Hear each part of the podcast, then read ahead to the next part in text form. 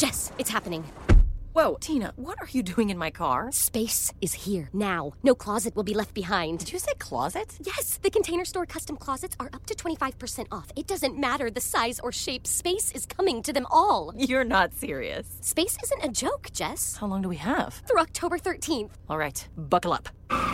The Container Store custom closet sale is here with up to 25% off all systems, including Elfa. The Container Store, where space comes from. You're listening to the JC and Morgan podcast presented by BP Skinner Clothiers. Folks, if you want to make sure that you look your very best, don't settle for the department store down the street or you're getting something off the rack that is lesser quality and you're dealing with salespeople that sometimes, let's face it, can be a little bit pushy. Get a guy whose sole goal is to make sure you look your very best and he goes out of his way to do so. When I say out of his way, I mean he's coming to you no matter where you're listening to us on this podcast. Brent Skinner Uh, a BP Skinner Clothiers will come on out. You book an appointment on the website, bpskinnerclothiers.com.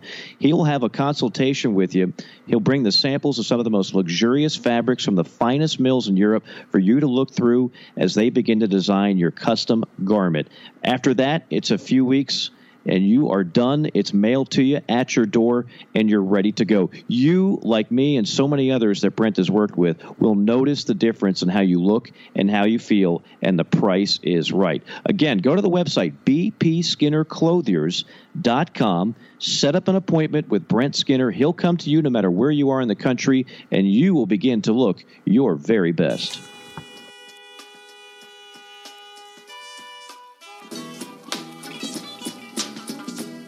And now for an inside look at college sports with the men in the know, JC and Morgan. Here's Mike Morgan and JC Shurburtt. Coming to you from the Mecca of College Football, Atlanta, GA. It is the JC and Morgan podcast alongside JC Shurburtt of 24 7 Sports. I am Mike Morgan of ESPN and the SEC Network. And we've got a lot to talk about again here on another busy weekend of college football. JC, I, I try sometimes. Uh, well, let's let's start with this. How are you doing? How are things? I'm good. You, you know, I, I want to say this about college football so far this season. I, I think that the the first week of the season, the schedule, you know, has been really good in previous years. Wasn't this year. Um, weeks two, three, and four are usually kind of so so. I'm waiting for that big weekend. You know, I was on the radio in Tuscaloosa, Alabama, like I am every Wednesday morning um, today, and they were talking about that. And I was like, yeah, you know, it just hadn't been, you know, we hadn't had like a big weekend, you know, yet. And so I'm kind of waiting for that. You know, yeah. maybe maybe this weekend's kind of big. Yeah. We're in week five, but maybe October I, brings that to us. I hope so. I, I don't think you're going to fall in love with this weekend. Just looking at the slate of games, I I don't think it's a banner slate, to be honest with you. There's some meaningful games for teams that uh, are fighting for their lives, and that's really become the story to me in college football. It's less about the top because the top is so predictable and anticlimactic. Uh, it's more about the bottom and the middle. That's those are the major storylines. Uh, the way I look at it, it, it, it's what's going on in the middle. And I go back to the this is a Morganism, if you will. Uh, my theory, the 1550 theory. Remember that, JC? The 1550 theory. In other words, there ain't a whole lot of difference between that team with the number 15 beside its name and the number 50 that's ranked in some random poll that actually goes 1 through 50 or 1 through 130, which is how many FBS schools we have. There's just not. And so when SMU wins at TCU, is it a surprise? Yes. Is it shocking? Eh. When Pitt beats UCF, is it a surprise? Yes. Is it shocking? No.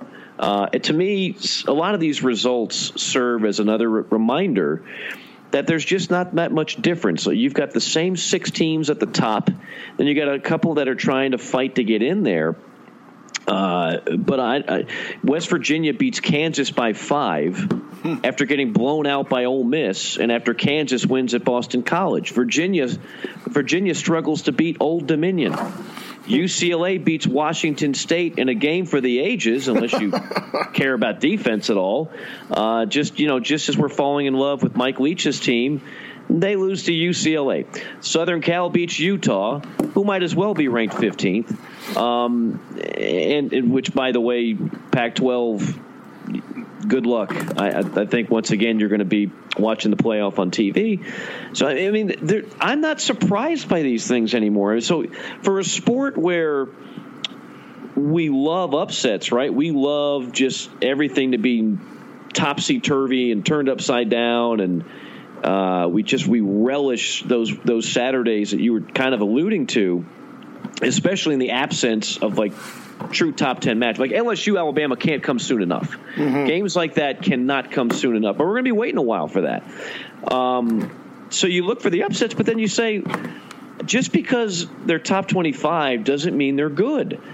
Again, that's the 15 50 theory to me. The other thing I look at when I see this, you ever see the movie War Games? Have I seen the movie War Games? Who are you talking to? well, I was a kid. I got a couple years on you, and I was very young when that movie came out, so I wasn't sure. I wasn't sure if you saw it. Have you seen The Black Hole? Oh, gosh. Also, when I was a kid, and I remember yeah. nothing about that movie. Right, if you've seen The Black Hole, I've definitely seen War Games. Now, War Games was well, Matthew Broderick was in it, and the Broad, comp- yep. comp- it was kind of like the the premise for Terminator, but different. Yeah, War Games was ahead of its time. Yeah, yeah thermo global nuclear war. Right, right. Yeah. The Whopper. Remember the Whopper, yes. the big, big computer, WOPR. So for those that don't know, uh, you know, because here you and I are two guys uh, past the tender age of forty now, and we I know we have a lot of people that subscribe to our podcast It might be in their twenties, thirties. Now, I, even when I was a 10 year old kid, I was watching movies that were made before I was born. But again, I was strange. I, I, I preferred that and a ton of football uh, over cartoons and comic books. But that's just me. So, War Games was a 1983 film, as you mentioned. Matthew, a young Matthew Broderick, the star, a young Ally Sheedy. Remember when Ally Sheedy was kind of a mini heartthrob? Ah, uh, yeah. That you the Breakfast Club, and then I, I don't know what happened to Ally Sheedy. Uh, Dabney Coleman, who was always competing with Martin Mull, for like the, the biggest d bag of 1980s film. Um, uh, and so the premise was, and we kind of laugh at this now, but it's this kid who's like he's like a computer nerd, and he has the ability to like hack in the school computer and change his grades, and he's just goofing off, and then all of a sudden he somehow breaks into the national security. Uh, uh, computer mainframe and, and NORAD, and and he's he's he's on the, the verge of launching missiles and starting World War Three. and, and the one thing I remember about that movie, above and beyond the rather simplistic uh, plot, is that it brought a terminology that I still use to this day. Do you remember the the neon sign? It had five squares, and it was DEFCON five, four, three, two, one. Mm-hmm. DEFCON five is where you want to be as America. DEFCON five means we're safe, there's no uh, immediate threat of anybody wanting to uh, shoot a missile our way, or there's no submarine that's getting too close to comfort, or a plane flying. We're DEFCON 5. Everybody's sleeping well, uh, and our military feels good about it. DEFCON 4, eh, there's a subtle threat here and there, but we, we got it under control. DEFCON 3, people start doubling up on the coffee. Okay, now we're we've got some things we got to take care of, and then when you go all the way down to DEFCON one, eh, that's when you're you're getting ready to launch the missile codes, and uh, God help us all, it could be the end of civilization. So I made this analogy with college football with some teams after what I saw this weekend. So I'll start with DEFCON 5. It's the same six teams Bama, Clemson, Ohio State, Oklahoma, Georgia, LSU. Yawn. Uh, Georgia did get tested by Notre Dame. Give Notre Dame credit. Give Coach Kelly credit. They came to play. They made a game of it. A lot of people were talking about Notre Dame as if they didn't belong to be on the same field. Uh, and and I think part of that's justified because every time they play a a, a, top five, top ten program, they get embarrassed, especially in the postseason. Well, they didn't embarrass themselves at all. Uh, DEFCON four, Wisconsin, huge win over Michigan. Auburn, continuing to pick up quality wins. They're they're in my DEFCON four. Now we start getting a little dicey. Mm. DEFCON three, Kentucky without Terry Wilson, two tough losses and starting to wonder if, with a backup quarterback, not spiral out of control, but certainly it could be with that schedule left. It could be a little bit of a rough ride. Uh, DefCon two, Ole Miss, same thing. I, you know, granted the referees kind of helped at the end of that one. Pac-12 officials, come on, really? You're not gonna you're not gonna replay that play? It's only this freaking game on the line. Um, that's embarrassing. Uh, I would put South Carolina on DefCon two with, uh, of course, you know, I, I, called that game, was out there in Columbia, Missouri. I thought it'd be closer than it was. Ryan Hilinski clearly was bothered by an elbow injury, but that being said, they were dominated in the line of scrimmage. Uh, there was not to like about the performance by the Gamecocks, and they've got a big one coming up against Kentucky. Those two teams could flip flop DEFCON 2, DEFCON 3, depending on the result of that. Uh, and I'm going to put Michigan in DEF CON 2. And some people would say, well, why not DEF CON 1? Well, because they're still winning a lot of games. They're just not winning the games that Michigan fans demand that Jim Harbaugh does. And we'll talk more about that later on. And then there's DEF CON 1. Arkansas. Mm. You know, we were promoting this game as our game was going on at four o'clock Eastern time, and this was the Saturday night prime time game, Arkansas San Jose State. And I'm sure a lot of people raised an eyebrow and said, "Really, Arkansas San Jose State? I mean, San Jose State are they even FBS? Well, they are. They play out there in the Mountain West, and uh, they're not very good. in fact, they haven't been very good in a long time." In fact, in the last 12 years against Power 5 schools, 0 and 24. They were 21 point underdogs, give or take, against a bad Arkansas team. That's how bad San Jose State is. They go in there and they win the game. And there was nothing flukish about it. They just won the game. They just beat them. Uh, so much for Nick Starkel being the answer. He throws five picks.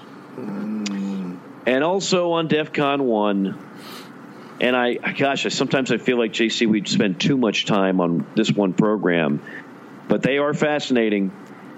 Good old Rocky Top is never boring. Tennessee loses by 31 points to a Florida team that, quite frankly, again, I know they're top 10 te- uh, technically, uh, and they don't quite fall into my 15 50 theory because of that. However, I don't think that's a great Florida team. Tennessee should be competitive against a team like that in a game like that, and they simply weren't. They lose by 31 points. This is now in in Jeremy Pruitt's one and a half seasons as head coach, the seventh time they have lost by 24 points or more. Think about that. Seven times in a year and a half, they've gone to the woodshed. Now, I know they're completely overmatched last year. They had no O line. They still look really undersized on the line of scrimmage. They get beat up, but some of that still that is not a team that is completely devoid of talent. Uh, that that's an issue. Uh, David Ubben, our uh, cohort over there at the Athletic, used to cover the Big Twelve.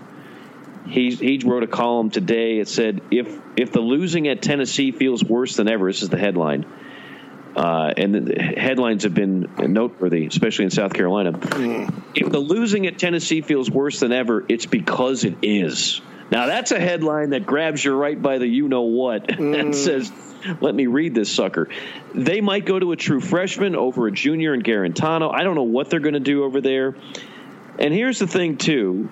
Um, and I'll finish with this. And I'm sorry, I've, I've been long winded, JC, with my War Games analogy. I got excited to be able to make a 1980s movie analogy. Absolutely. Um, here's the thing. Uh, if you fire Jeremy Pruitt after two years, because there's a lot of fire, fire, fire, fire going on right now, and I know you you know a thing or two about that uh, with one of your many platforms, and we'll get into that later as well you're going to get Mike Gundy another raise, so that's nice. You, you, you can add another uh, addition to Mike Gundy's house because that's what happened the last time. So I think it's what's happened the last two or three times, right? Uh, Mike Gundy seems to be involved in the Tennessee coaching search a lot, and he never and he never gets it. He never takes it, but he's more than happy to take the uh, the raise that Oklahoma State gives him after that. you could wind up getting your sixth choice again, like you did last time, and become kind of the, the, the laughing stock in the coaching search world if that happens again. Um, the whole Phil Fulmer going in the sideline. I mean, stop that nonsense. That is a cry for help if you go that route. Um, I don't think that's going to happen. But just keep that in mind. If you're ready to pull the plug on Jeremy Pruitt for two years, and this is something some other fan bases are really going to have to think about, who do you think you're getting right now? Who do you think is that can't miss guy that really wants that particular job? So Tennessee, to me, is on DEFCON 1. I expected Arkansas to have the potential to be on DEFCON 1 this year. I actually thought Tennessee could be a bowl team. Boy, was I wrong because they are staring 3 and 9, maybe 4 and 8 right in the face. And with that, I yield the floor to Senator Shurburtt. Thank you to the gentleman from Atlanta. um, I really don't know my butt from a hole in the ground since we're impersonating senators. No, um, I talk politics on another podcast. but anyway, um, all right, so I agree with all your DEF CON stuff, and I definitely have some thoughts about it. Um, I, you know, I was about to play Return of the King from the Lord of the Rings soundtrack. If I had like a producer, I'd have him cue that up. Because I think Philip Fulmer will take over the team if things get really, really bad. Are you hungry for the usual today? Or are you ready to spice things up with the new Nashville Hot Brisket from Firehouse Subs? We're kicking up our slow smoked beef brisket with Nashville Hot Seasoning. It's topped with melted pepper jack and our sweet and tangy slaw, served piping hot on a toasted cornbread roll. Yeah, a cornbread roll. Save time. Order your new Nashville Hot Brisket on the Firehouse Subs app today. Firehouse Subs. Enjoy more subs, save more lives. Participating locations, limited time only. Sounds crazy. It's like Major League Two, where you know Dorn comes in and says, "I got great news, guys. I've activated myself." Yeah, but on an interim basis, I could see him do it. I still think he's got the fire. You know, Mack Brown's doing it. He's same age, still coaching. Um, I don't know if he'll be the full time guy or not. Uh, I think that with how their job search went last time, you could justify. And I, look, I don't want Jeremy Pruitt to get fired. I think, I think he's a he's a good coach. I think in the right situation, he could be successful. Um, I also think there's something to be said as we sort of look around at Nick Saban's former assistants. Uh, you know, I'm not talking about a guy like Mike Locksley who was kind of just there a couple years. Uh, um, you know, or a guy like Billy Napier who worked a lot of different places. But you know, the sort of the the Saban Saban guys. You know, when you think of say you know, Dooley, Muschamp, Pruitt, Kirby Smart, um, Jimbo Fisher, a, lot of these guys, Mike, they have to be in really good situations. And if you look at it, you know, they haven't always been they've been in good programs, but not good situations. Know, Florida State obviously it was a great situation in the ACC. He could build it quick, and and that was that. But then it kind of went back, and when he didn't have overwhelming talent there, he didn't do well. You know, A and M. You know, I think it remains to be seen. You don't jump off the Jimbo Fisher. There's seventy-five million dollars or seventy-five million reasons why you don't jump off that bandwagon right now. But but I think too that you know the process works for Nick Saban because Nick Saban is the godfather of the process. Nick Saban's style of coaching works because Nick Saban goes to places, he recruits his butt off, he has overwhelming talent, and he goes out there and gets it done. It's Jimmy's and Joe's and putting them in position to win. Other places, you got to be a little more crafty. you know, you got to kind of be crafty. Uh, I think, and uh, I don't know that Tennessee's had a coach outside of Lane Kiffin, you know, that was kind of crafty. And I'm still not sold that Lane Kiffin is all that crafty on game day.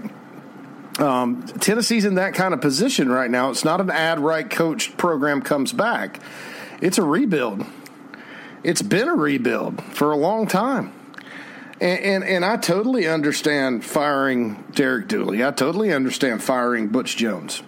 Uh, Butch Jones, when when you listen to some of the stuff that was coming out from that program behind the scenes and kind of the culture issues they had, and then you look and see some of the players he left Pruitt flat out quit at the end of last year.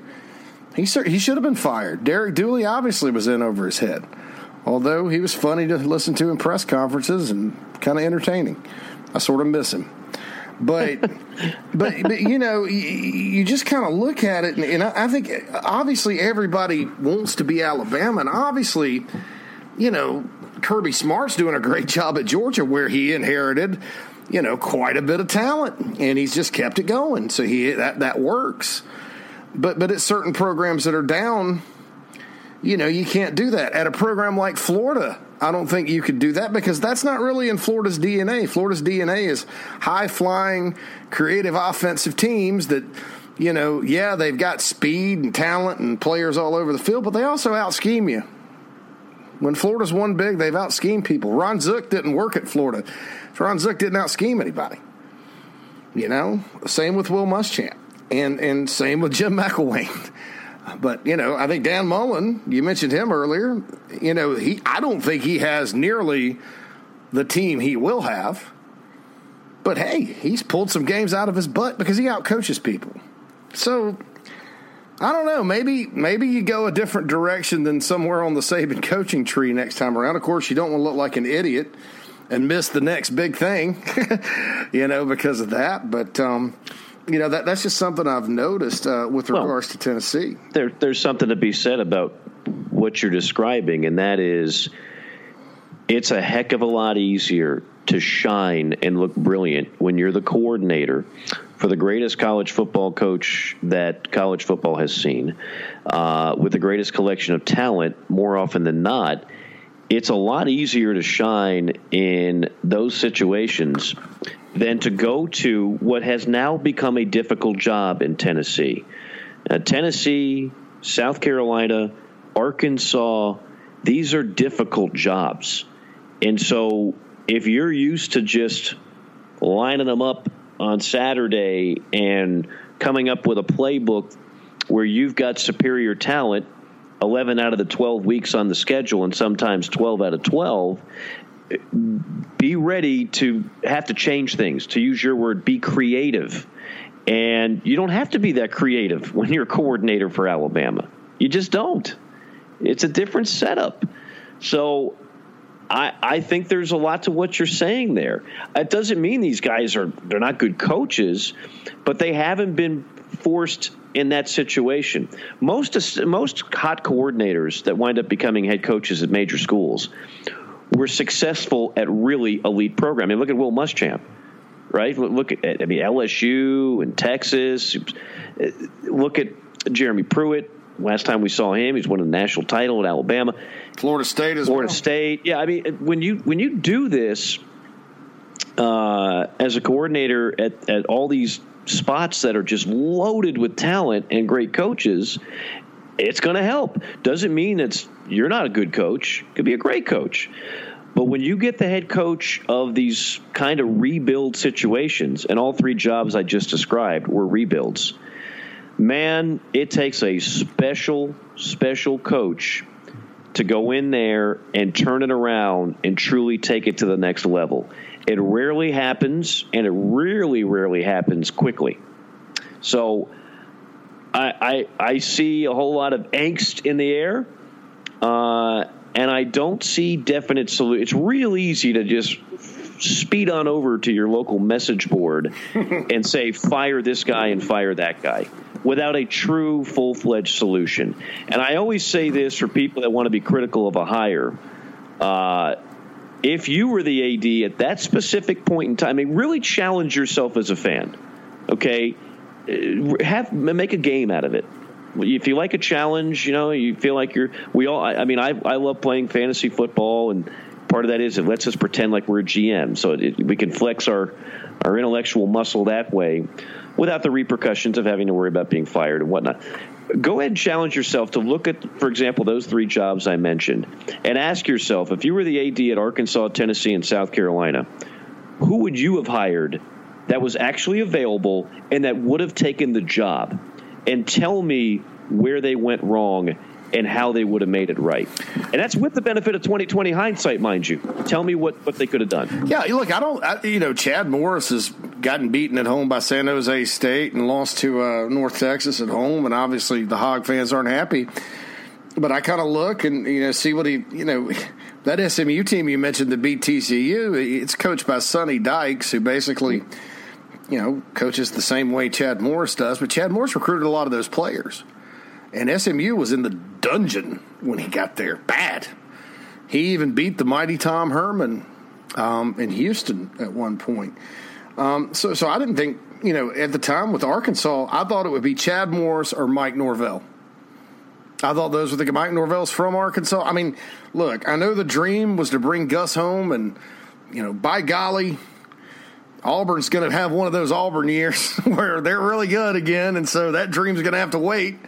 But um, I, I, thought that those were the two guys, and honestly, that's uh, that's what they did. You know, South Carolina I was adamant that Will Muschamp, with an improved philosophy on offense, which I think is debatable whether or not that's really true, but that's what I was told by a lot of people who would know. Um, and his recruiting ability, given the shape the roster was in, after you, you know, you, you, couldn't get Tom Herman, and then Kirby Smart, you know, Georgia opens. South Carolina was getting Kirby Smart, which I don't know that his results would have been that much better than Muschamp's because it's right. still a rebuilding job. But you know, South Carolina, Kirby Smart was coming to South Carolina and Georgia opened, and he would be a blithering idiot to take a rebuilding job at South Carolina rather than go to his alma mater and inherit a team that had a lot of really good players on it already mm-hmm. and a top three recruiting class that Richt had put together that was already in place. I mean, mm-hmm. you'd be a blithering moron not to do that. and, and, so you get down the list, and, you know, Will Muschamp is a guy that you can kind of look and say, well, you know, he's we were going to hire Kirby, but Muschamp's a lot like Kirby. He's got four years at Florida. Florida sometimes could be a toxic situation, you know, for certain coaches. Um, he knows the SEC. We need a recruiter. We need a guy that can get this turned fast. You know, so let's go. Let's go hire him. So, so no, you know, I, I didn't think it. The the problem with the Will Muschamp situation is he's got his best team now, and and and they look like they they aren't well coached all of a sudden. His first team, which was you know, very low on the talent spectrum, actually looked pretty well coached and, and disciplined. Now, you know, I don't know what they're doing on offense, and it's a dumpster fire as far as game days. He does everything right six days a week. Um, at Tennessee, the final two guys were Jeremy Pruitt and Kevin Steele. Now, look. I thought the athletic director at Tennessee, John Currie, deserved to be fired because he completely botched the search. And I've never really thought he was all that, you know, sw- good of an AD. Didn't he know? want Mike Leach though? Well, before that, before that, he wanted to try to hire a little guy named Dave Doeren. Right. Doeren turned it down, which was bad. Um, you know, he tried to hire Jeff Brohm, and look, I I love Jeff Brohm's games where Purdue plays really good, but you look at Purdue; they have some really great wins the last couple of years, and some really bad losses. Mm-hmm. And you're going to hand the keys to Tennessee to that guy? I mean, I, you know, I don't know. You try to go get Leach. I think I don't think that was a move of desperation.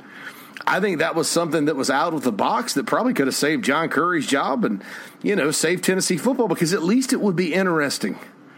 You know, Jeremy Pruitt is a hard worker and a good guy and and a guy that you know I, I, I would be sad to see him get fired because I would think I think in the right circumstance he could be an excellent head coach.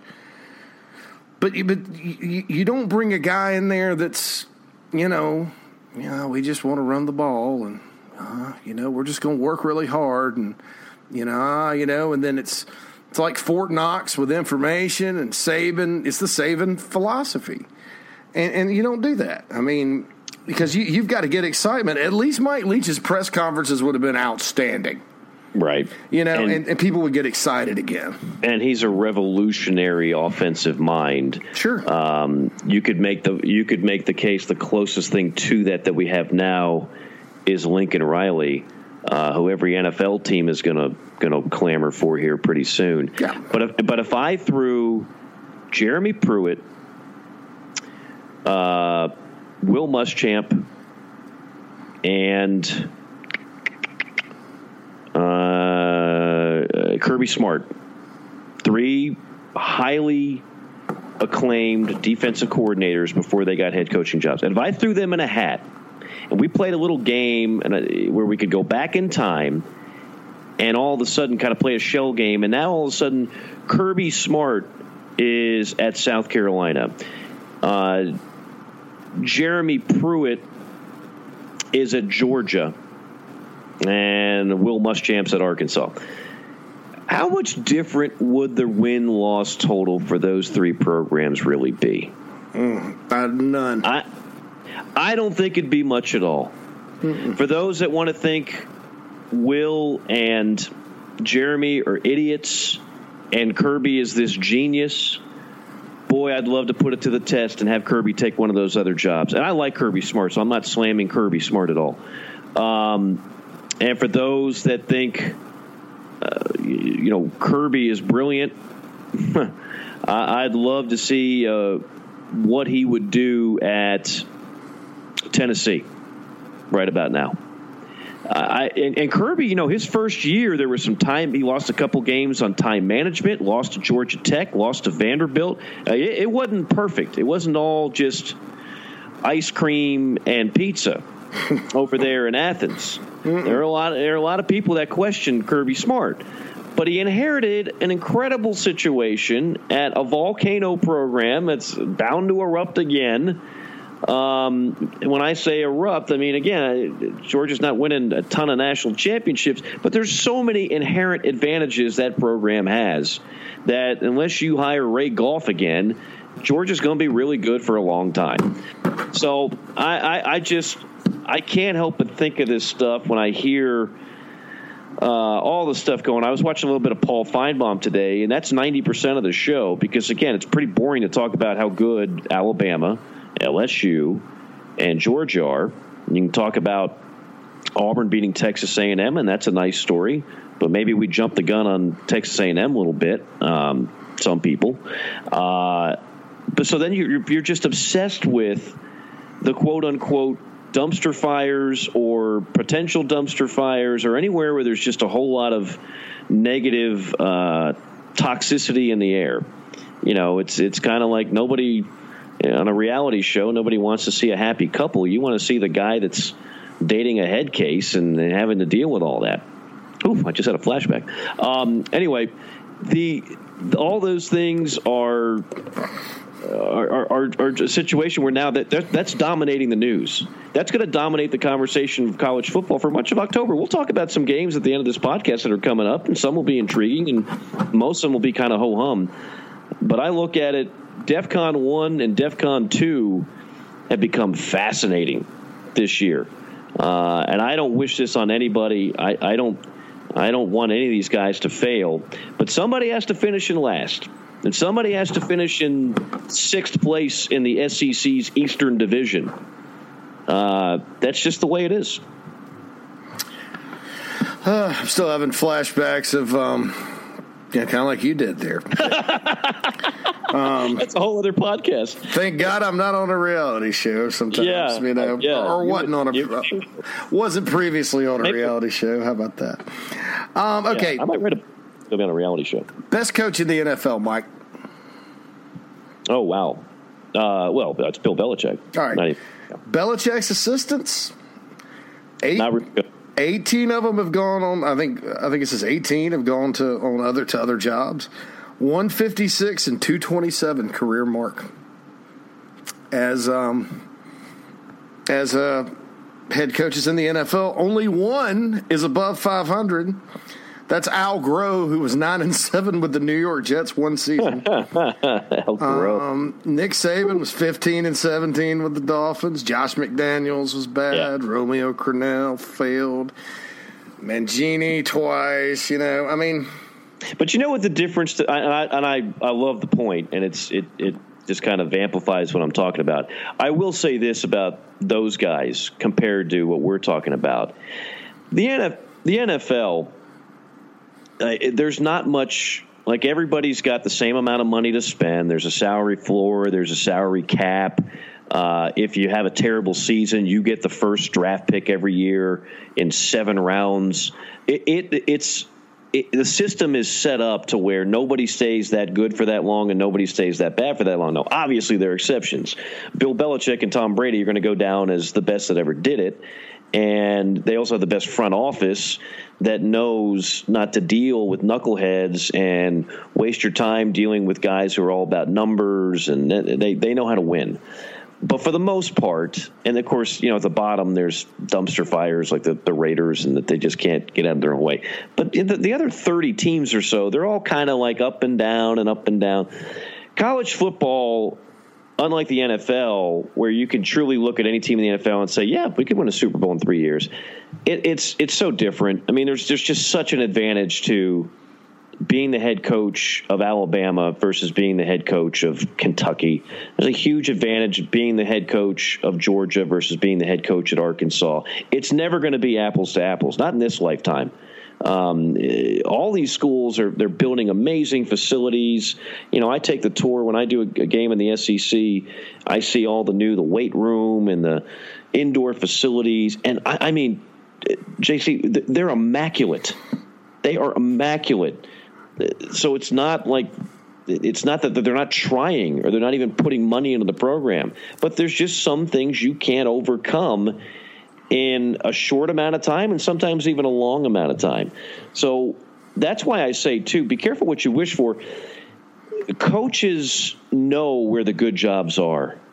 And coaches, they don't go to a school because the school gives them some great recruiting visit and charms the pants off them, and you know, uh, takes them to the local strip club and uh, and buys them a great meal. And then, no, they go because they know what jobs are the quote unquote best chance to succeed, which also goes hand in hand with the best salaries, and they find those out.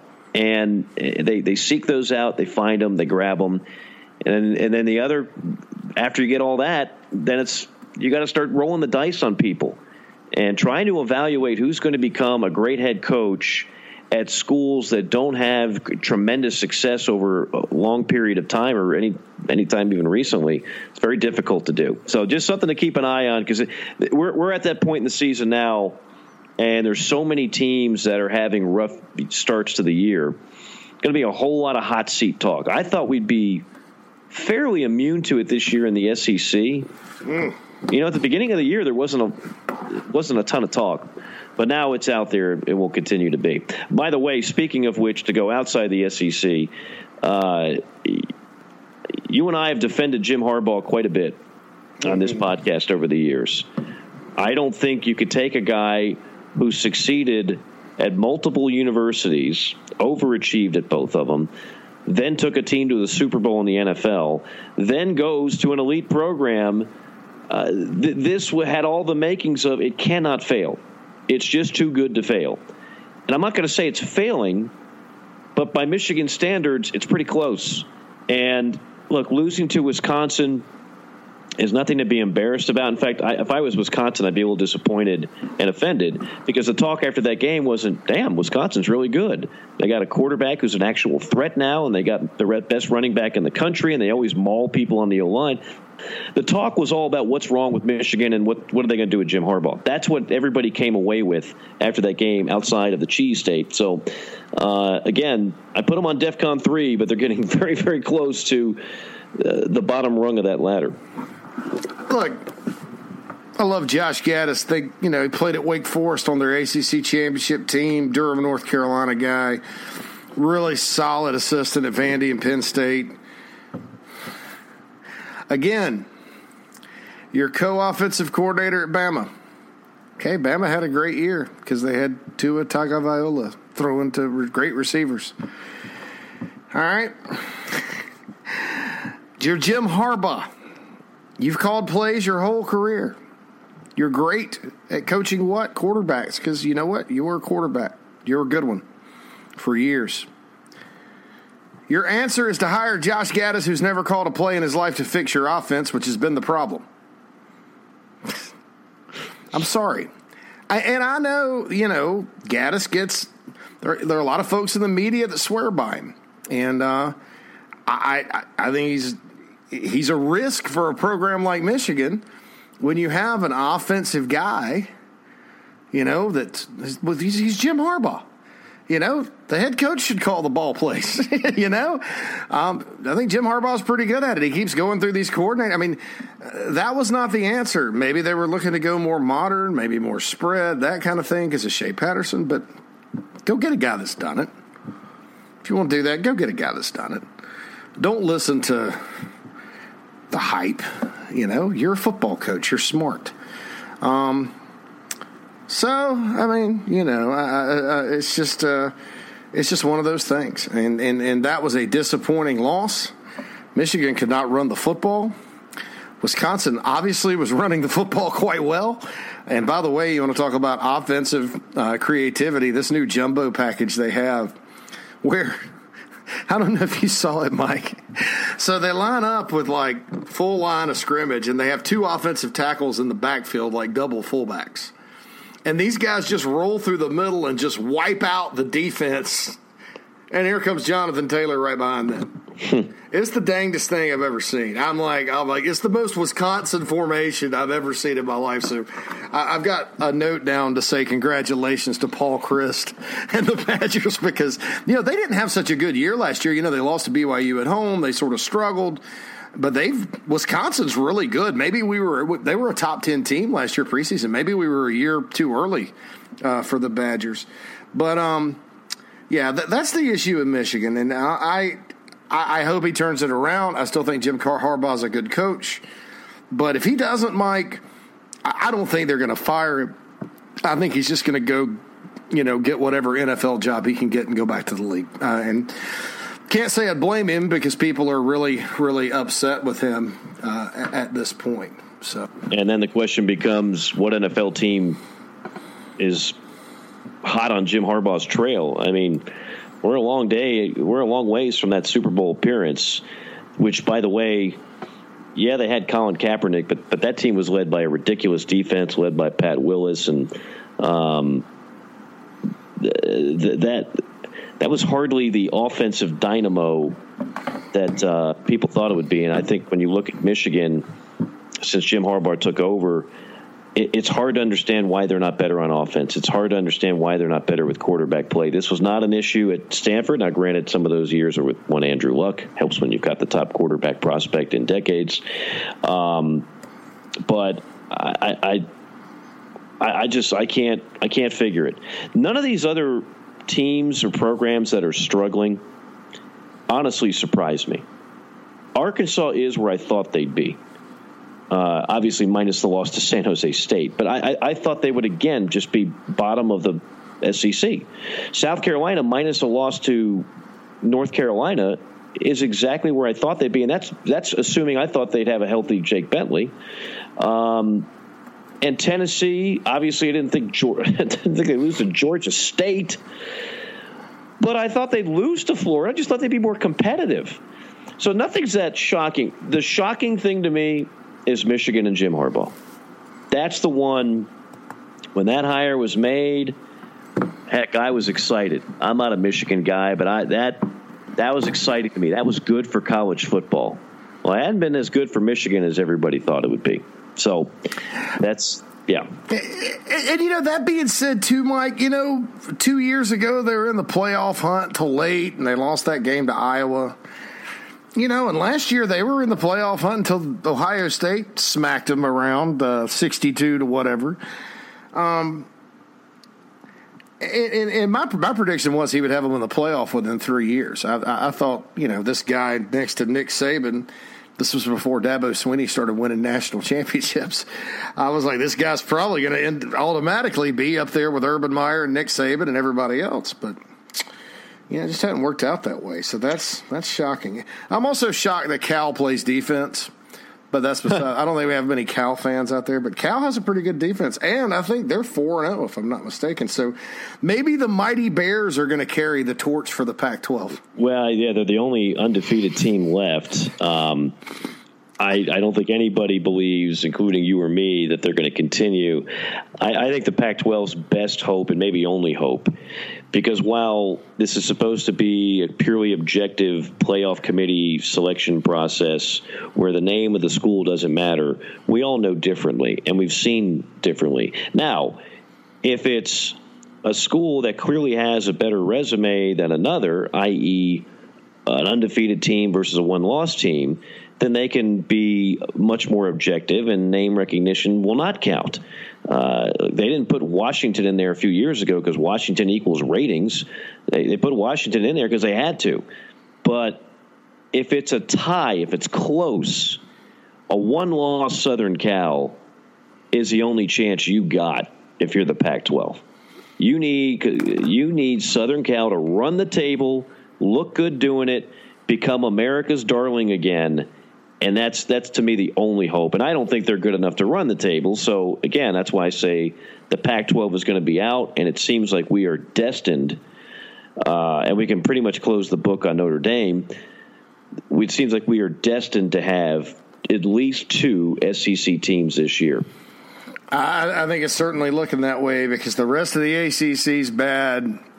You know, I think Ohio State, but but you know, Wisconsin's intriguing. I'm gonna tell you that right now. I don't. Um, I need to kind of look up and see if they play each other in the regular season because I don't know this. Um, yes, they do. On the 26th of October, uh, Wisconsin goes to Columbus, so that'll be a big one. Then maybe they rematch. But you know, the Big Ten looks like a you know a one team playoff deal at best. There, there's nobody in the ACC except Clemson. I mean, Wake Forest may literally be the number two team in that league, uh, along along with Virginia, who, you know, I think Virginia went two and ten in Mendenhall's first year. Uh, so hats off to him. But um, you know, the Pac-12. No, now the Big 12's interesting with Oklahoma. You know, honestly, Mike, we may end up with like the same. We, we may end up with Clemson, Ohio State, Alabama, and Oklahoma yet again. Uh, which would surprise none of us. Nobody at all. Yeah, we've been talking. We've been talking about this the entire off season. So, as, yeah, as much as we want to shake up, yeah, I, I, it ain't coming. I, I think Ohio State. You know, they haven't played a whole lot of what I would call great teams so far, but they've been pretty impressive. You know, Justin Fields is playing well for them. They can score, unlike Michigan. So um, I, I, think it's going to be a uh, an interesting thing. And um, quite frankly, yeah, you're right. The, at the top, I'm tired of talking about. You know. Uh, and, oh, and but I want to say one thing about the top though. People that are out there criticizing Kirby Smart for kicking that late field goal, come on, man. I, I, I don't know where that's coming from but he did what he had to do to win the football game. He won the football game. You know, there are no super teams in college football, except maybe when you're watching Clemson play certain teams on their schedule. But but they're they're they're in Alabama as well. Well, those still aren't super teams. They can lose games. Um, Georgia's not a super team. I, I don't care what you're reading, uh, you know, places and stuff, and, and I think they're recruiting great and have a lot of talent. But hey, just be thankful you won, and your stadium looked great. And and quite frankly, you know, I think that with that environment, you're going to probably pull a few more of those five star guys that you like, and and you're going to get there. But be happy you won because you could have lost. And Kirby, Kirby did a good job in that game, coaching. So, you know, uh, are there concerns? Yeah, but I told you, I told everybody, Notre Dame sometimes during the regular season they'll go on the road, and they're Notre Dame and they play like it. Um, and that's what happened Saturday night. So you know, but yeah, the middle, the middle though, Mike is just so much more intriguing. It, it literally turned my stomach a little bit to say Clemson, Alabama, Oklahoma, Ohio State. Yeah, it's it's boring. Nothing against those teams, and those oh. those, those will be great games. Oh, but See, I'm getting choked up getting about it. choked up about the complacency, the complacency. the top of college football. Yeah, and, and, and I think the, the intriguing thing in, in the middle is because we have all this churn and we have all this. A few years ago, you looked around and, and LSU hired Ed Orgeron. South Carolina hired Will Muschamp. Those are not guys that were on the top lists of, of people that you know schools need to hire or, or, or trying to hire. Like they they weren't on the top five head co- hot coaching commodities list. Um, you know, you, you got the Jeremy Pruitt thing at Tennessee. I, I think for a long time, you know, the the safe move, and frankly, I don't think hiring Orgeron or Muschamp would be what I call safe. It's very risky. But the default move for a lot of folks has been, hey, you know, let's just go hire this guy that worked for the guy and take our chances because it's working for them. And hey, it's working at Georgia right now like a charm, but that guy's also at his alma mater and he also was an assistant for 10 years and has been, you know, inherited a great situation from Mark Richt. Uh, That's and the biggest thing. And build on it. Yeah. You are in a, he inherited a great situation. You're in a situation now where the two best MAC coaches, and the MAC has always, Mike, traditionally kind of been the cradle of coaches. The two best MAC coaches in recent years have been Matt Campbell, or I'm not even going to name them. They've taken Iowa State and Minnesota. Right. So we have a situation where there haven't necessarily been the next up and comers. There, ha- there isn't, there hasn't been an Urban Meyer going to Utah no. and being the hottest guy in the country. But I, I, can see it starting to happen on the lower levels in the group of five and, and, and even in, in FCS. And I think if some of these on this next round of hires, when it happens, one of these guys that gets one of these jobs somewhere, and it's going to have to be a job that has a chance, a volcano program, like you say, they're going to be the next guy, the next Dabo guy. Mm-hmm. And, and, and, I'm not saying it's going to follow the Dabo path because Dabo followed his own path, but there is going to be the next guy someplace, and he's going to be a heck of a coach, and he's going to come come out of nowhere. And that'll be your next Urban Meyer. I just don't think anybody's seeing it. Athletic directors aren't seeing it. I think agents kind of recycle their guys because they want to make money. I think search firms, quite frankly, are a waste of time. Um, but somebody somewhere is going to go find the next guy, and then we're all going to be sitting there talking about him in three or four years because if not, he'll be fired. yeah. so yeah. that's just kind of the way I feel. But yeah, Matt Campbell being at Iowa State and PJ Fleck being at Minnesota, Mike, that's telling because that's usually the MAC is usually where some of these schools pull from. Mm-hmm. It hadn't been happening. Well, it's a it, it's a tough sell for an SEC or an elite ACC program, which let's face it, we're limited limited numbers of options there. To to tell your fan base there's this cat in the MAC yeah. who has been winning the MAC North Division and leading his team to the Little Caesars Bowl three out of the last four years. This is the guy. Your fan base is going to be like, huh? Who? What? Do you know who we are? We're an SEC school. Mm. We're Florida State. Uh, it, it's just a tough sell. And ADs typically don't like to take gambles. So those gambles wind up trickling down to that next tier of school, like an Iowa State, like a Minnesota. This is interesting. This is from BetOnline. Dot, uh, US. BetOnline CFB, BetOnline slash AG, whatever. BetOnline. Go to BetOnline. Mm-hmm. I have nothing to do with that website, but here I am plugging it. Okay. Odds for the next coach of these three programs Florida State. Uh, by the way, congratulations, Willie Taggart pulling out a win. The man is a savant. That'll be the last time he beats Scott Satterfield, in my opinion. Yeah, you, are probably right. There's a guy that can coach. Oh, I agree. Yeah, I agree. But again, that's a that was a name, and based on where he was coaching well, does that is your fan base going to be all in on that? Is mo- yeah, because most people, most SEC fans aren't up late at night watching Sunbelt, MAC, Mountain West. You know, they're they're they're not paying attention to that, but they know who the coordinators are at Alabama. Uh, uh, right? Yeah, I mean, like now they'll say it up and watch Arkansas State uh, or at least folks at Ole Miss and, and Auburn were, you know, because that's where yeah. Malzahn and Freeze came from. But I, right. yeah, I mean, well, yeah, it's, it's keep in mind Malzahn. Malzahn had that Lincoln Riley vibe about like he was a revolutionary offensive mind, right? Like that was the. It wasn't how many games he won at Arkansas State. It was well, this guy is reinventing the wheel. Yeah that that was a sale. And the Hugh Freeze, I mean, that was not exactly people weren't partying uh, in the Grove when that hire was made. They were partying when all of a sudden they were beating out schools on five star recruits, and we know where that where that ended. Um, but anyway, so okay, odds on Florida State's coach in 2020, if it's not Willie Taggart, Southern Cal's coach in 2020, if it's not Clay Helton and Michigan's head coach mm. in 2020 if it's not Jim Harbaugh. Now this is so this is not some like you know guy just do making a commentary piece on a website or in the newspaper. The- these are Vegas odds. The boys in the desert, they don't care. They're not biased. They don't, they're not worried about hurting anybody's feelings. All they're about is Monet and getting mm-hmm. stuff right. Okay. You want to guess who the number one candidate, according to Bet Online, to replace Willie Taggart in 2020 would be? I'm going to say Matt Campbell, but I'm not sure. He's on the top five. Dino Babers, five to two odds. I can see that. Then Mike Gundy.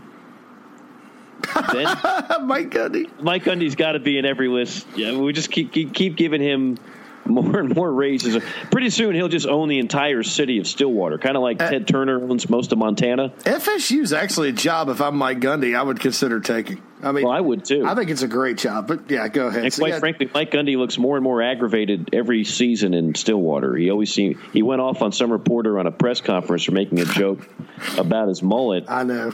and, and, and Mike Gundy was not laughing. Uh, Mike Gundy, Dave Clawson third, Matt Campbell fourth, then Urban Meyer fifth, Josh Heupel, Scott Frost. That's for Florida State. Okay. Uh, for Southern Cal, if Clay Helton's not around, uh, is any uh, we all know number one is right Urban Meyer.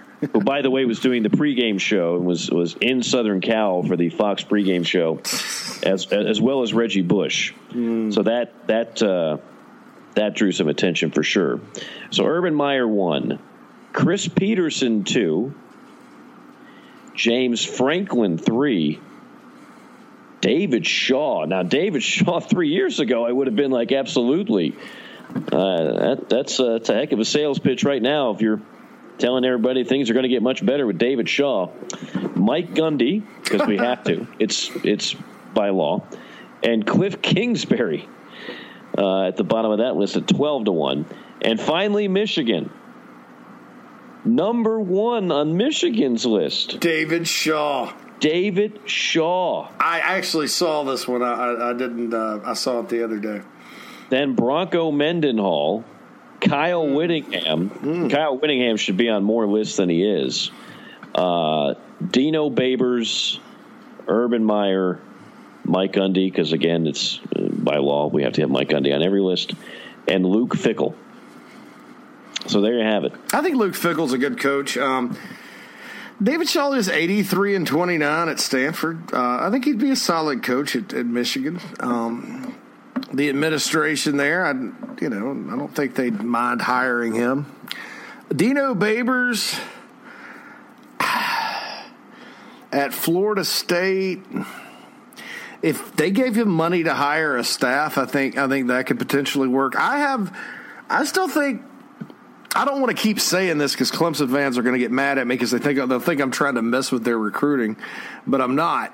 I I actually hear that their assistant coach Jeff Scott, whose dad was a longtime assistant at Florida State under Bobby Bowden and who's friends with Bowden, I actually think Jeff Scott could get that job at Florida State. Makes sense. That's not that's not off. You the, know, um, Yeah. he's not on the radar, but uh, I mean on the on the gambling odds there. But you know, heck, like you said, they're trying to make money. Yeah. So yeah. uh, you know, so I think I think it's I think it's very interesting uh, those lists, and you know, uh, Southern Cal. I feel bad for Clay Helton because I believe Clay Helton's going to have a much improved year. Five and seven last year. He's probably going to be nine and three or ten and two. I'm with you. I don't think they're good enough to run the table. I, I don't think anybody in the Pac-12 really is. Um, I also think there's some good football teams in the Pac-12. Uh, they're not juggernauts, but they're good, and they're like you said, Mike. It's the 15 to 50 rule.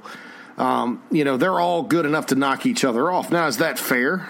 I don't know. Maybe you need to expand the playoff if you think. I'm sure Larry Scott would like that, but uh, you know, it, it's just uh, it's just another one of those years where I don't want to say mediocrity. I, I want to say there's parity in, in that in that conference right now.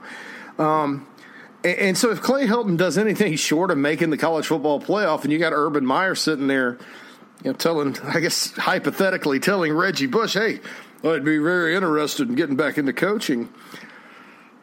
You know, that could happen. Um, I'm curious to see what Bob Stoops does, too, because I read an interview. Do you know, he's coaching in the XFL next year mm-hmm. or this spring um, with the Dallas franchise.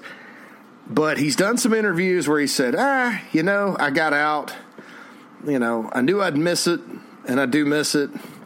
And then people keep asking if he's going to coach again. He's like, we'll see. You know, he's not like denying it. And Bob Stoops walked away pretty early. Um, if everybody remembers, he got the Oklahoma job when he was in his 30s. So he's still, I think he's almost 58, 59 now. He's still got another 10 years left in the tank someplace.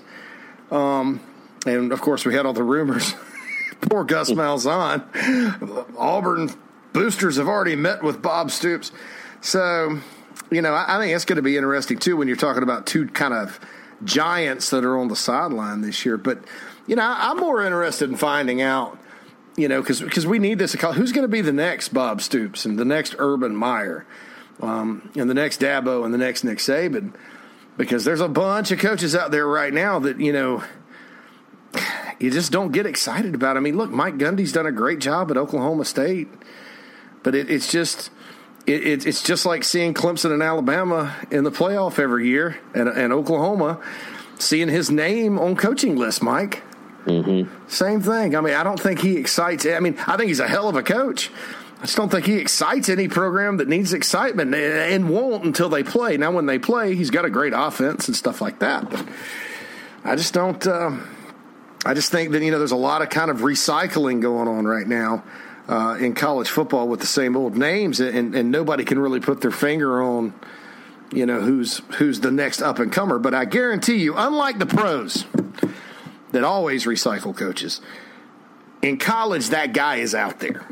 You know, Kansas State hired a guy from what was it, South Dakota State, South Dakota, North Dakota, wherever the the Klieman guy's from. North Dakota State. North Dakota State. I believe. Yeah. I, I, think I got that right. FCS national champion. You can't tell me that they look much better than they did the last year the old man was out there. You know, they look great. Beat Mississippi State, you know, they they are a well coached football team. Well, they kind of made an out of the box hire. Well, hey, here's a guy that's a really good coach nobody talks about.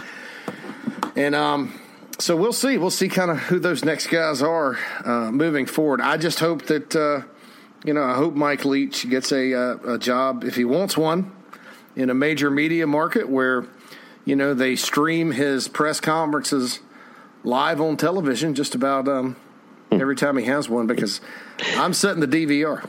Yeah, Chris Klieman, by the way, did did win national titles at North Dakota State, uh, and and that's that's where he made his name.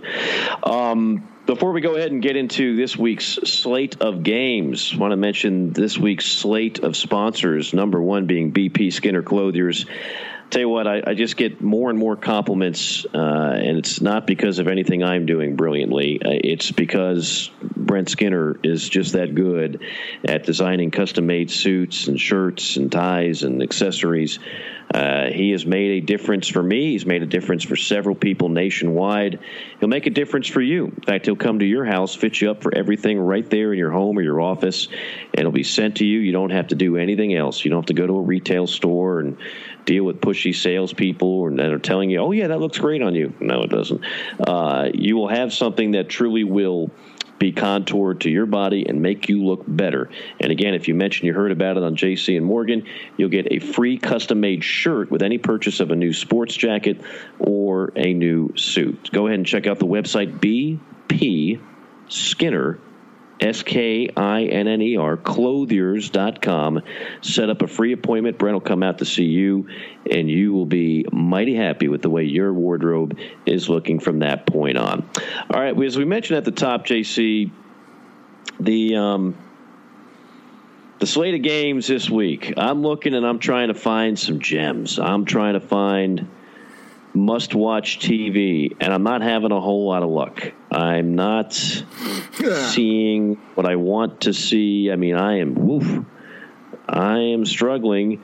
Uh, there is a very important game in Columbia, Kentucky, South Carolina. Uh, I I never thought that the Missouri game for the Gamecocks was a must win. I do think Kentucky is much closer to that distinction. You've lost five in a row to the Wildcats. You've got them at home. You're coming off a tough game a week ago. That is awfully important for Will Muschamp and company, as you know, where things could get uh, pretty restless in a hurry.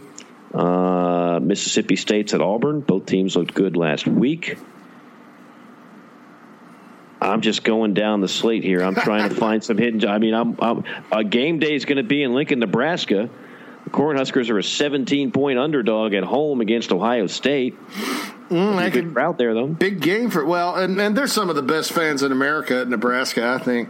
Um, big crowd. They did. They had a. Uh, look, congratulations for Illinois. They had a home primetime game. Poor Lovie Smith. I mentioned him last week. Uh, they lost again this week, but they only lost by three to the Huskers.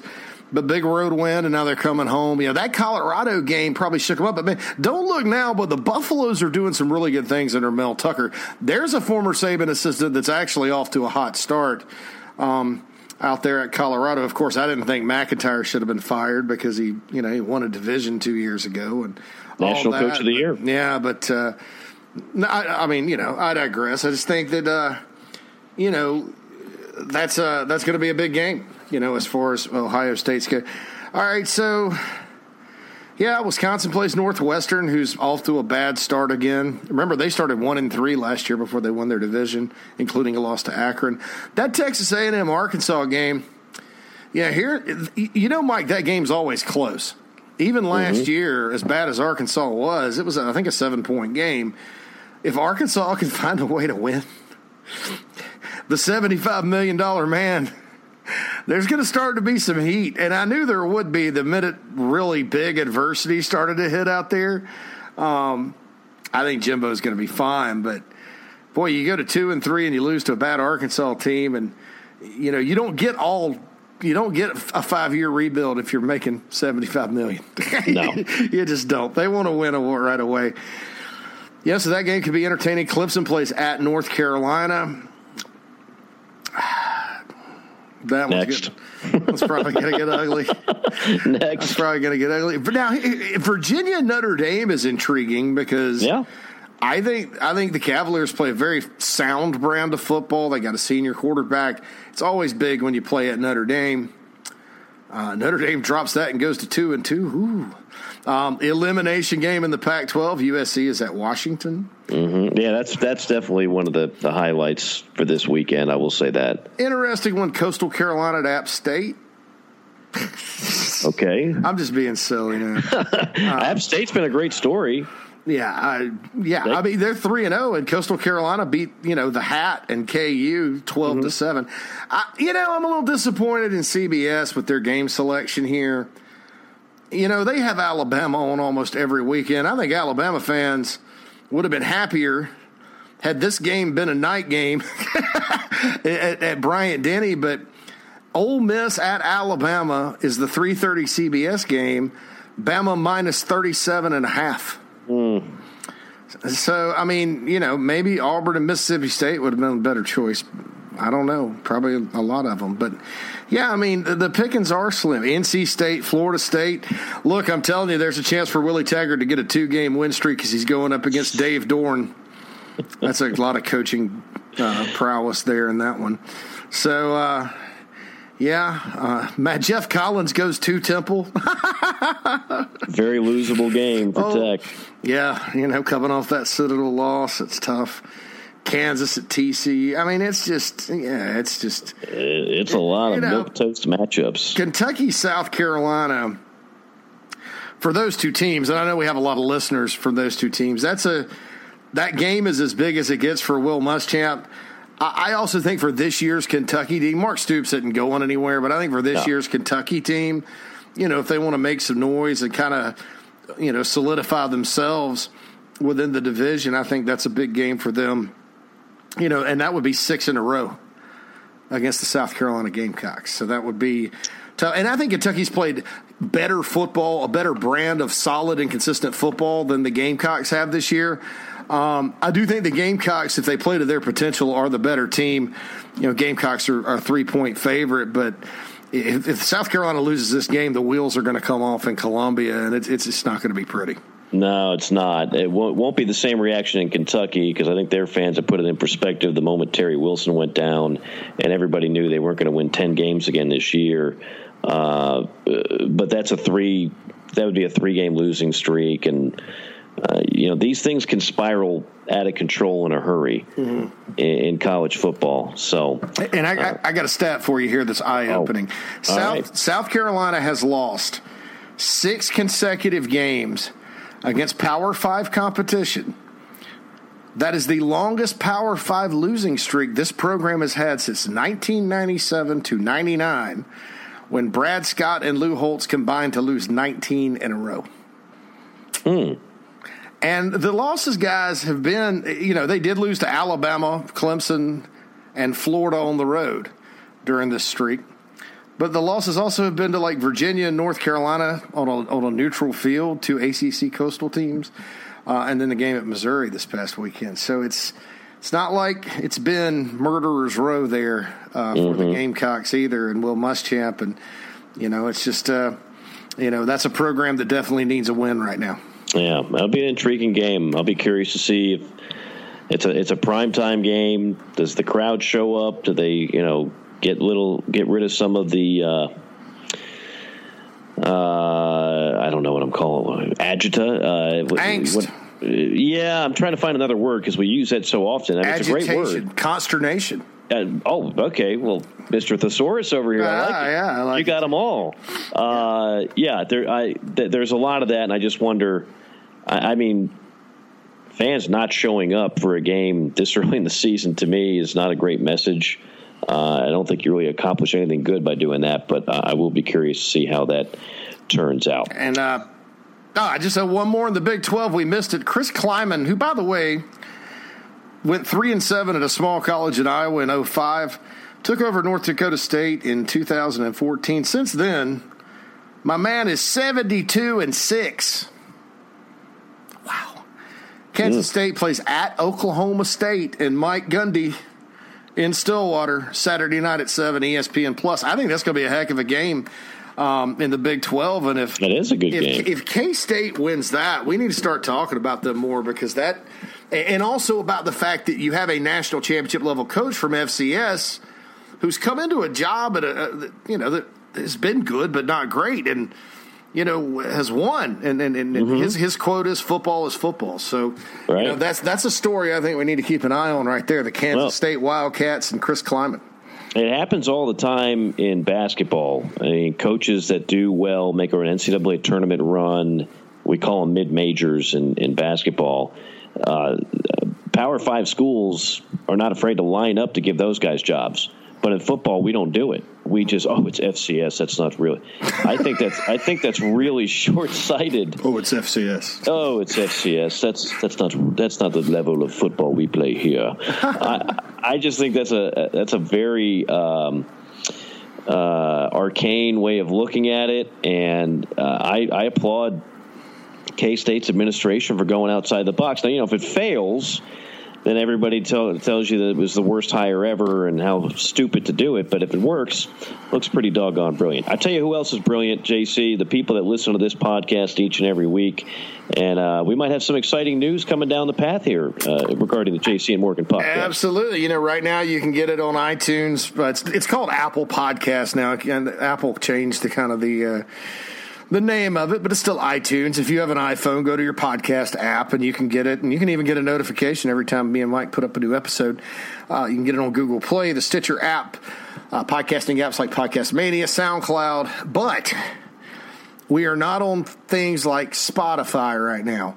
But we got, a, uh, there's a strong possibility in the near future there are going to be even more ways to not only get the JC and Morgan podcast but to share it with those you love.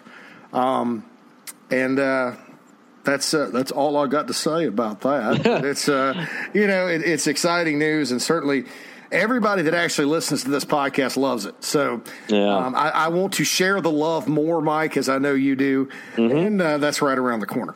Yeah, I had a couple people uh, who were very anxious to, to listen to it and heard good things, and they said I couldn't find it on Spotify. And, and me being the non Spotify person, I didn't know exactly how important that was. So that'd be huge for us. And 24 7, you guys do terrific work there. It'd be great to uh, be a part of that platform. So, again, we thank all of you out there that listen to this. Um, you know, we, we, we started off as a little engine that could and we've just kind of kept growing over the years, and it continues to to do that. And that's again, you folks deserve to take a bow on that. We certainly thank you for that. We are over time, but it was a fun time. JC, we'll talk to you next week. All right, Mike, uh, you be good, and uh, hopefully we'll have you know more exciting matchups to talk about uh, when we preview the following weekend on next week's episode. Yes, and I will base uh, my entire podcast next week on uh, war games. Maybe I'll throw in some other references to uh, '80s movies. The the, Which- bla- the black hole, dude. The black hole. the black hole. the black hole. we'll get the black hole in there. Uh, creep show. Uh, Yes. we'll see whatever we can pull in. Just an excuse to make '80s references. Anyway, for JC Shurburtt, this is Mike Morgan saying so long. We'll talk to you next time.